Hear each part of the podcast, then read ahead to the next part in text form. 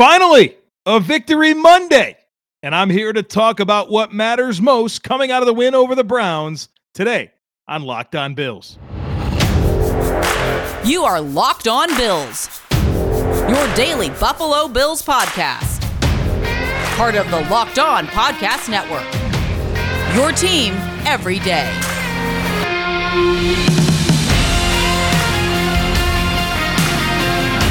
What's up, Bills Mafia? It's Joe Marino from the Draft Network, and I'm your host of Locked On Bills. Today's episode of Locked On Bills is presented by Prize Picks. Prize Picks is daily fantasy made easy. All you do is pick two to five players, and if they score more or less than their prize picks projection, you can win up to 10 times your money on your entry. First time users can receive a 100% instant deposit match up to $100 with promo code locked on. That's prizepicks.com, promo code locked on. Happy victory Monday to you. The Buffalo Bills defeated the Cleveland Browns 31 to 23 and improved to 7 and 3 on the season. Folks, the Bills won another one score game. For whatever that narrative was worth, the Bills won a one score game. All right, folks, it's good to be back on a Victory Monday. It's been too long, right? Since we've had a chance to celebrate a win and kind of talk about what matters most coming out of it. And so that's what we're going to do here on the podcast. I'm going to do the things I like, the things I didn't like. We'll recap our predictions and set the tone for the week here on the podcast. But before I really get into the weeds here, I think we should first acknowledge the effort that it took to get the Bills out of Western New York and into Detroit for this football game. So cool to hear the stories of how the community came together uh, to get players literally dug out of their driveways and in position to get picked up or get you know to the airport so they can go play in this football game.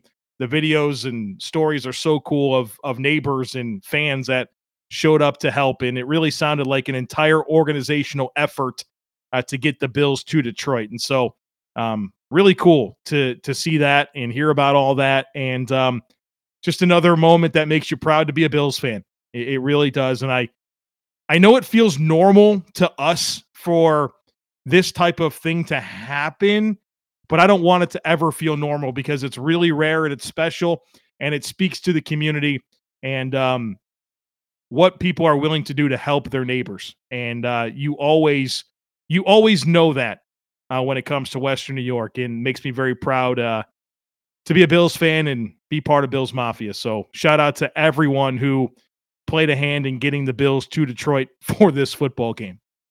All right, let's talk about the things that I liked.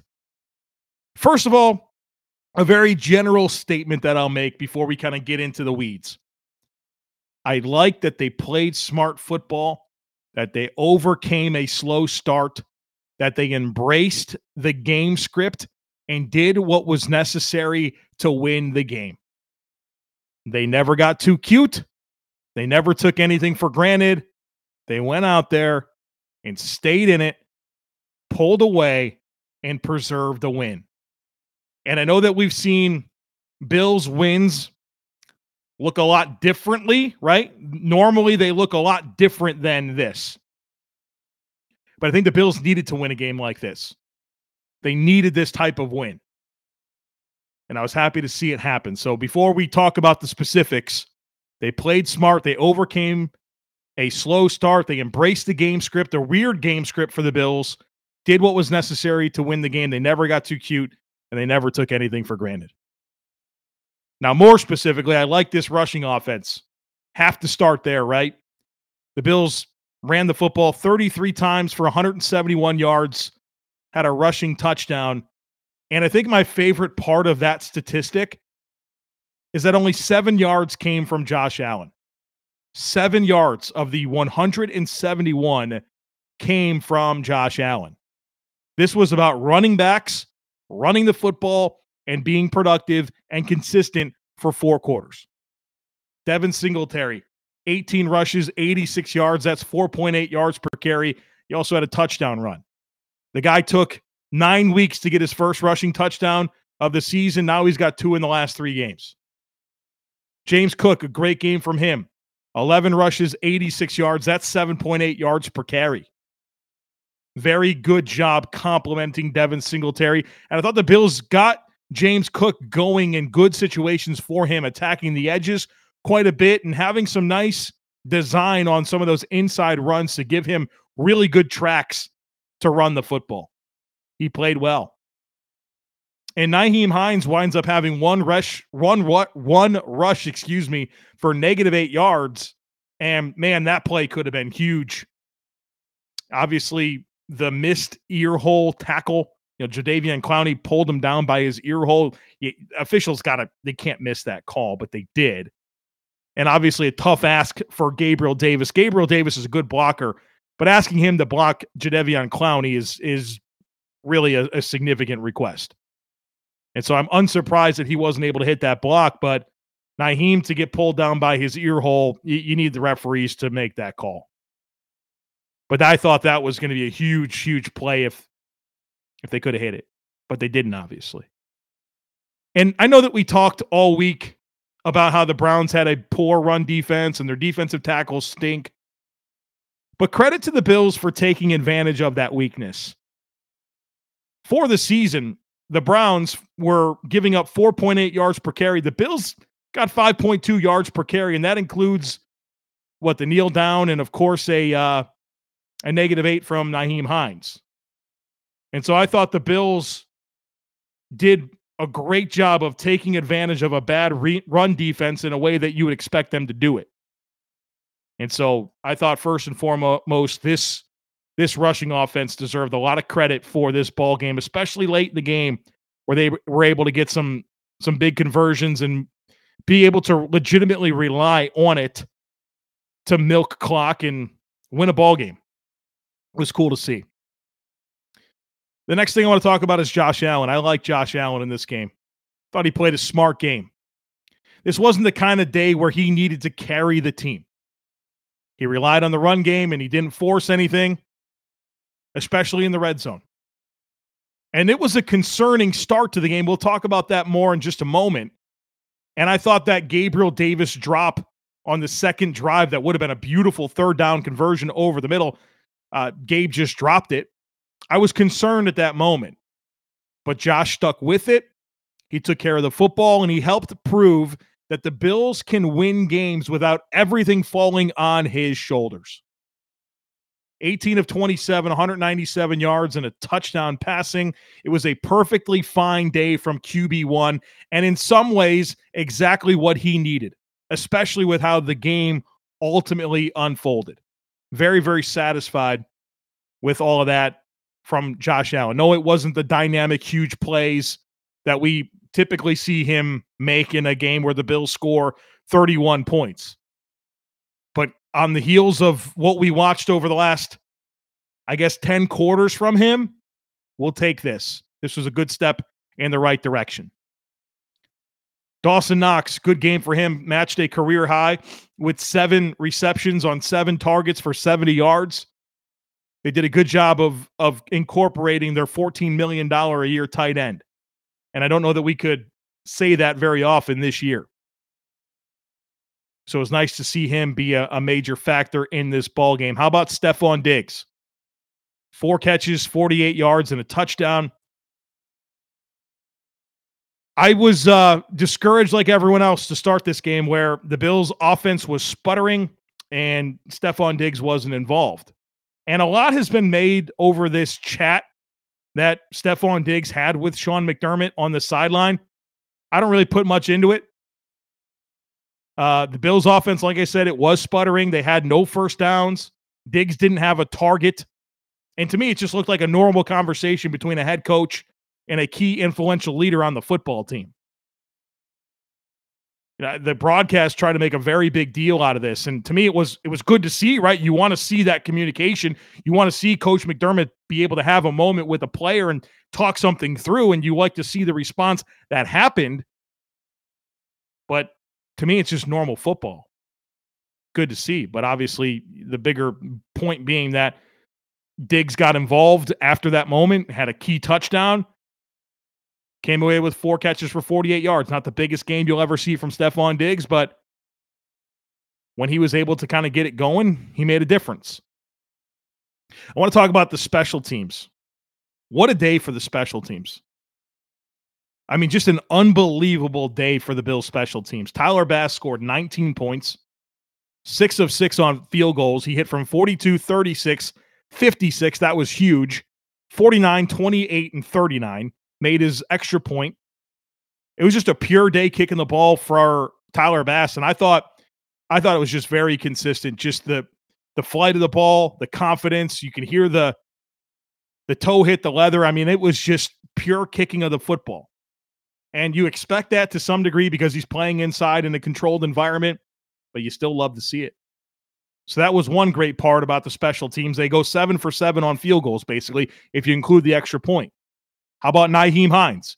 Don't you love having this guy on the field as your return guy? Gets a chance to be the kick returner as well as the punt returner in this game. He's a nice player. He's a weapon back there. He's the total package, right? He gives you good decision making, good ball handling, and production with the ball in his hands. That 28 yard return was huge for the Bills. Set him up to get a field goal. The offense was going nowhere. That 28 yard punt return put the Bills in scoring range, and they got three points. Was a big part of this ball game.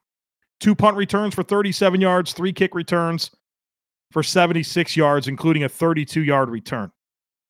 Sam Martin, the Bills punter, was phenomenal. Two punts, 52 yard net on one punt, 47 yard net on the other. That's a phenomenal day of punting the football. And then Daquan Jones with a blocked field goal, a 34 yard attempt, by the way. That would have made it a 22 to 13 ball game. Uh, the blocked field goal kept it at 22 to 10. So it wasn't like this was a low boot coming from a long field goal. This was basically an extra 34 yards, and Daquan Jones was able to get his paw on it. So you're talking about a great day, place kicking, punting, returning, and you get a blocked field goal. That's an outstanding day for Matthew Smiley's special teams unit. Got more to talk about in terms of things that I'd like from this ball game. We'll focus on the defense here in just a moment. But first, this episode is brought to you by Total Wine and More. This holiday season, find what you love at Total Wine and More. With so many great bottles to choose from, it's easy to find a new favorite Cabernet or Chardonnay or the perfect gift for everyone on your list with some help from a friendly guide. And all of that with the confidence of knowing you found something special for the lowest price. Love what you find only at Total Wine and More. Curbside pickup and delivery available in most areas. Visit totalwine.com to learn more. Drink responsibly. B21. Turo is the world's largest car sharing marketplace. With Turo, you can book any car you want, wherever you want it, from a community of local hosts. You can browse a huge selection of vehicles for just about any occasion or budget across the US, UK, Canada, and coming soon to Australia. You can book a spacious SUV or minivan for a family road trip. You can get a classic or luxury car for a special event, birthday, or holiday You can find an affordable economy car if you're just on a budget and need to get from point A to point B. You can even test drive that new electric vehicle you've had your high on to see how it fits into your everyday life. And I love this. Many Turo hosts can even deliver the car right to you.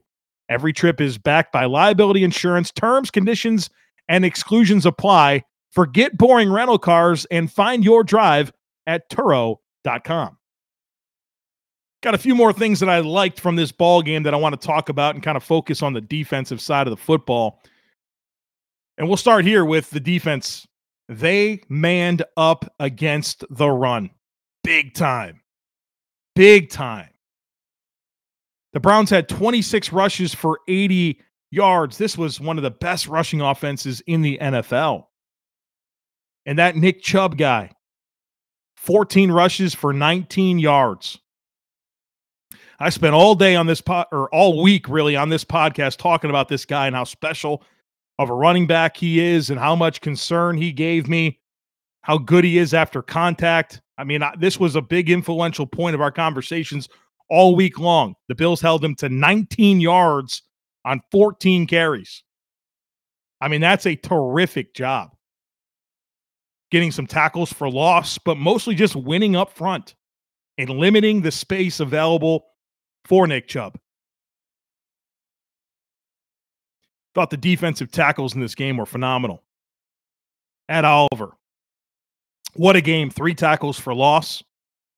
Daquan Jones controlled his space. Tim Settle showed up in this ball game, felt his presence. I think he's been pretty mediocre this year. Felt him in this one. Jordan Phillips. These guys all had some really good moments. And I'm also going to shout out Shaq Lawson. I like Shaq Lawson. I really do. I think he's such a fundamentally sound football player. No, he's not this elite dynamic pass rusher, but he just does everything that you want him to do. He plays the run, he's smart, he anticipates blocks, he squeezes gaps, he's where he's supposed to be. He's a smart pass rusher that plays within himself. He's never out of his lane. He is a fundamentally sound football player. Shaq Lawson can be my defensive end for all day long. I'm not sure he's right now with Greg Rousseau out. I'm not sure if he shouldn't be the starter opposite of Von Miller because he's so fundamentally sound. And he does, I mean, maybe he doesn't make a ton of plays, even though he does. Right? He had he literally had the a tackle for uh, on, on, the QB sneak from Jacoby Brissett in this game, and of course last week did the same against Kirk Cousins. So yeah, he does make some plays, but I, I just really appreciate what he brings to the table. I think you guys all would agree that the star on defense was Matt Milano. Matt Milano, Bills linebacker, was unbelievable in this game. 12 tackles, three of them for a loss, a sack, a fumble recovery. I mean, he made big play after big play for this defense. And I thought I thought that fumble recovery was a game-changing moment. They need the at that point in the game, but we'll get into this in just a moment. They needed something to go right. The offense was was sputtering the defense was giving up yards. The, they needed a break. And I know that they didn't force that fumble, but Matt Milano had very good awareness to that ball and got on it quick. And that was a game changing play. 12 tackles, three for loss, a sack, fumble recovery. He probably deserves a lot of recognition and, and maybe even consideration for AFC Defensive Player of the Week. Vote for Matt Milano to go to the Pro Bowl. He deserves it. He's he's playing linebacker as good as anyone in the league right now. And as I tweeted out from the the uh, Locked On Bills Twitter account, all pro Milano or we riot. He's playing great. How about Jordan Poyer in this ball game? He made an impact, right? Disrupted that early pass to David Njoku. Looked like it was going to be a catch. Certainly over the last two weeks, without him against the Jets and Vikings, that was a catch. We saw it a million times. Poyer was able to get in there and disrupt it, and then obviously made that big tackle for loss. I believe it was on Nick Chubb on a pass to the outside, blew it up. He felt his presence all game long. And I know that a lot of people are bringing up that the Bills are 6 and 0 when he plays, and uh, they have three losses, right? When he's not on the field, right? All three of them the Dolphins, the Jets, and the Vikings. And you could you could go to each one of those games and specifically bring up moments that cost the Bills the ball game that if Jordan Poyer was in there, might have gone differently. Go to Miami, the third and 22 conversion. Does that happen if Jordan Poyer's the safety? How about the Jets game? All those moments where we're frustrated with Jaquan Johnson. What if that was Jordan Poyer? If Jordan Poyer's on the field, do the, does the Jets have that long drive at the end where the Bills couldn't get a stop? You think Michael Carter averages over six yards after contact per rush against the Bills if Jordan Poyer's in the game? How about the Vikings? All those low lights from Cam Lewis, whether it was the bad angle on the Dalvin Cook 81 yard touchdown run, whiffing on the tackle on the CJ Ham rushing touchdown, all the plays that Cam Lewis couldn't make in the passing game. You think that's different if Jordan Poyer's on the field? I mean, literally, you could probably make a really strong case at the Bills don't lose any of those games if Jordan Poyer plays. And they're 6 0 when he does play. And we all know that they don't beat Baltimore without him. You can't you can't say enough about how important Jordan Poyer is to this football team. Let's talk about things I didn't like. And I think you got to start with the start to the game. I mean, what a what a bad start. You finally win a coin toss. The defense is on the field for the first time. First, right? The first time they're on the field first all year long. And the Browns go right down your throat. Nine plays, 75 yards, and a touchdown. They su- took six minutes off the clock. They converted two third and 11s on the drive. The Amari Cooper touchdown. You're like, oh crap. This is going to be bad. The offense gets the ball. They go three and out. The defense gets back on the field, and okay, great. The Vikings go three and out. Uh, the Vikings, excuse me. The Browns go three and out. Then you get the great return on the punt by Hines. The Bills offense takes over at the Browns 32. They get eight yards on first down. They have second and two. And then they don't get another inch and have to settle for a field goal. That didn't feel good, right? Your offense starts a drive at the plus 32 and you don't get a first down. Browns get the ball get back. They get a field goal, but they drove the ball well. They got the ball down inside the Bills' 10 yard line. Offense gets the ball back. They go three and out again. Everything looks hard. Josh Allen doesn't look comfortable in any way, shape, or form. And then the next drive from the Browns, they're moving the ball with ease once again. And Jacoby Brissett fumbles. And it feels like a new game. And it was a new game from that moment forward, but it took over 27 minutes to feel like the Bills had a pulse in this football game. I mean, they finally woke up, but it was a it was a rough, nearly entirely two full quarters of just what is this? Starting to really question this football team. Well, they found their pulse and played really good over the last 32 minutes of the game. The next thing that I didn't like was the offense just wasn't as situationally dynamic as I want it to be. Although I will say, like I, I began this podcast with, is that I'm okay with it. I think this was the type of game the Bills needed to play and win. Smart, take care of the ball, and just keep playing. But I don't think you ever want to look at a game and say, oh, they were two of five in the red zone scoring touchdowns. That's bad. Three, ele- three of 11 on third down. You have 186 net passing yards. I mean, that's not great. That's not good stuff. Again, the type of game I think the Bills needed to play and win. But if you think about things that you don't love and it means you don't like it, I think it's fair to say that the offense just wasn't as situationally dynamic as we want it to be. The next thing is that they that I didn't like is that the Bills gave up a lot of passing production. And it really just came from the DBs not being able to make plays on the ball. They're in position, but they're just not winning the ball. You're seeing Amari Cooper go up and get it, and Donovan Peoples Jones go up and get it. And then last week it's Justin Jefferson, and the week before that it's whoever the heck Aaron Rodgers threw the ball to in the second half of the game and just going up and making plays in the ball. Maybe that's different if you have Kaiir Elam, Tre'Davious White. It'd be nice to have that guy at some point. But DBs just weren't winning the ball in the air. And then, I mean, the pass rush was really quiet. I'm pretty disappointed in the Bills' pass rush lately. One sack, five quarterback hits, and over 40 dropbacks. Not good enough. Now, I will say this because I, I, I saw some questions and stuff that came my way about how are the why are the Bills giving up all these yards to a backup quarterback? We talked about this. Like the Browns statistically have not been a bad offense this year. They're actually number five in the NFL. They average 375 yards per game. They're number 10 in scoring. Like this wasn't a crap offense just because they had a backup quarterback.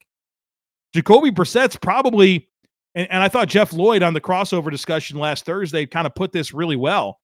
Jacoby Brissett's probably somewhere between 25 and 35 when it comes to ranking the quarterbacks in the NFL. Like this isn't the worst quarterback that a team can put out there.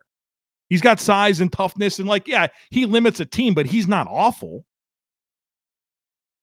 That's a top five offense, top 10 in scoring entering this game. So when you factor that in with a Bills defense that doesn't have Greg Rousseau, it doesn't have Tremaine Edmunds it doesn't have Kaiir Elam, obviously doesn't have Micah Hyde, I guess we're used to that. Doesn't have Tre'Davious White. I guess we're used to that. I mean, you're you're missing some like big time impact players at a neutral site. So, yeah, I don't love that they gave up a lot of passing production, but I I'm o- I'm not sitting here panicking. I'm not sitting here saying, wow, it was a backup quarterback. There's context there that you have to consider. Two more quick things and things I didn't like. Uh, the next thing is Gabriel Davis being on the hands team. Send that to the moon. Gabriel Davis has good ball skills and he has good size, but his hands are very inconsistent. And so uh, you saw that in that opportunity. Like, legitimately, the Browns should have recovered that. Ronnie Harrison had every opportunity to get that ball because Gabe Davis couldn't field it cleanly. So let's get that guy off. And you you would think he'd be the guy, right? The number two receiver. He's got good size. Like ideally, that would be who you put there, but that's just another area where you miss Micah Hyde. Micah Hyde's that guy. We've seen this a hundred times. That Micah Hyde every time gets that football cleanly. Diggs on the other side, you're happy with that. But Gabe Davis on the hands team is something that this football team needs to reconsider. And then the last thing, and I'll keep this very brief, the refs got very annoying in this game, didn't they? Just felt like, just felt like at a certain point they just wanted to be involved. Wanted to be involved. So I never like that. I'm not one to talk a whole lot about referees and all that type of stuff, but they just got annoying as hell to me in this football game. This episode is brought to you by Prize Picks. I hope you've been getting in on the action over at Prize Picks. Prize Picks is my favorite daily fantasy resource. How does it work? Well, you pick two to five players, and if they score more or less than their prize picks projection, you can win up to 10 times your money on any entry. There's no competing against other people. It's just you versus the projections available. And Prize Picks has every sport that you watch. That includes NFL, NBA, NHL, golf, college sports, boxing, soccer, you name it. You can find it over at Prize Picks and entries can be made in 60 seconds or less. It is that easy. So download the Prize Picks app or go to prizepicks.com to sign up and play daily fantasy f- sports. First time users can receive a 100% instant deposit match up to $100 with promo code locked on. So if you deposit 100, Prize Picks will give you 100. If you deposit 50, Prize Picks will give you 50. Just don't forget to use our promo code locked on at sign up for an instant deposit match worth up to $100 over at Prize Picks. All right, let's close this thing out by reflecting on my predictions, talking quickly about the AFC East, and setting the tone for what's next for the Bills in this podcast. So, as for my predictions, we did really good this time. My first prediction was that Nyheim Hines would make an impact in this game.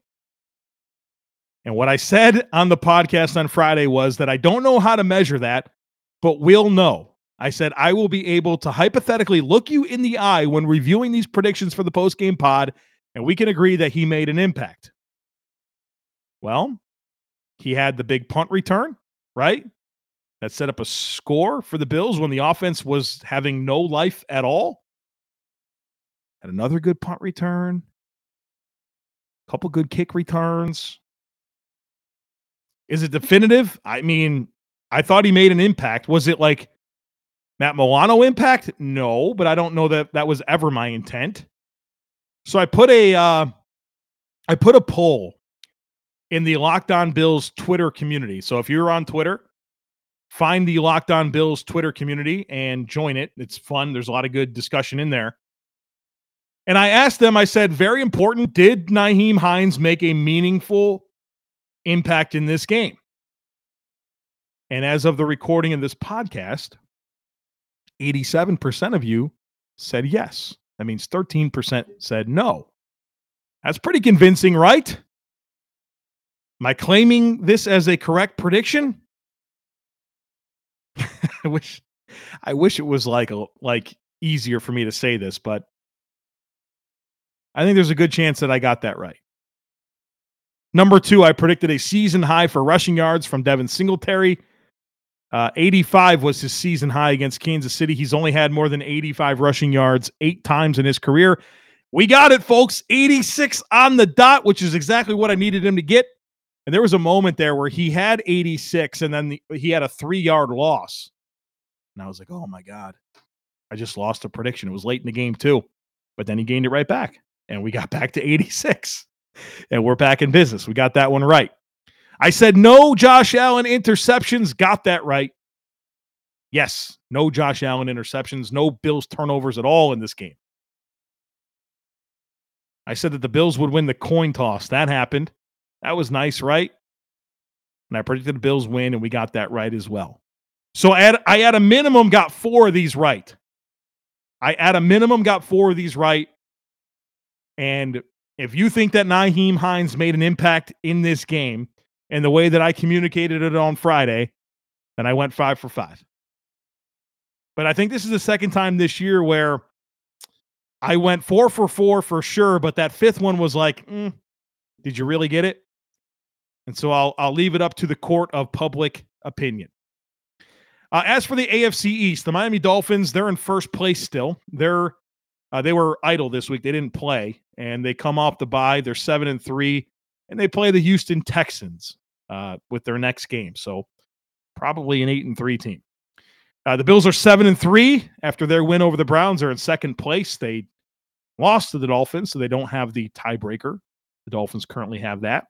The Patriots are in third place. They're now six and four after their ten to three win over the Jets, and the Jets are now six and four after their ten to three loss to the Patriots.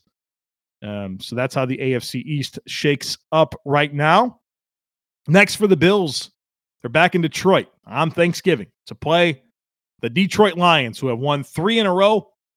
And uh, I will get you ready for that game this week on the podcast. I know the Detroit Lions very, very well. They're part of my pro scouting responsibilities for the Draft Network. So um, I might have a little extra to say about them.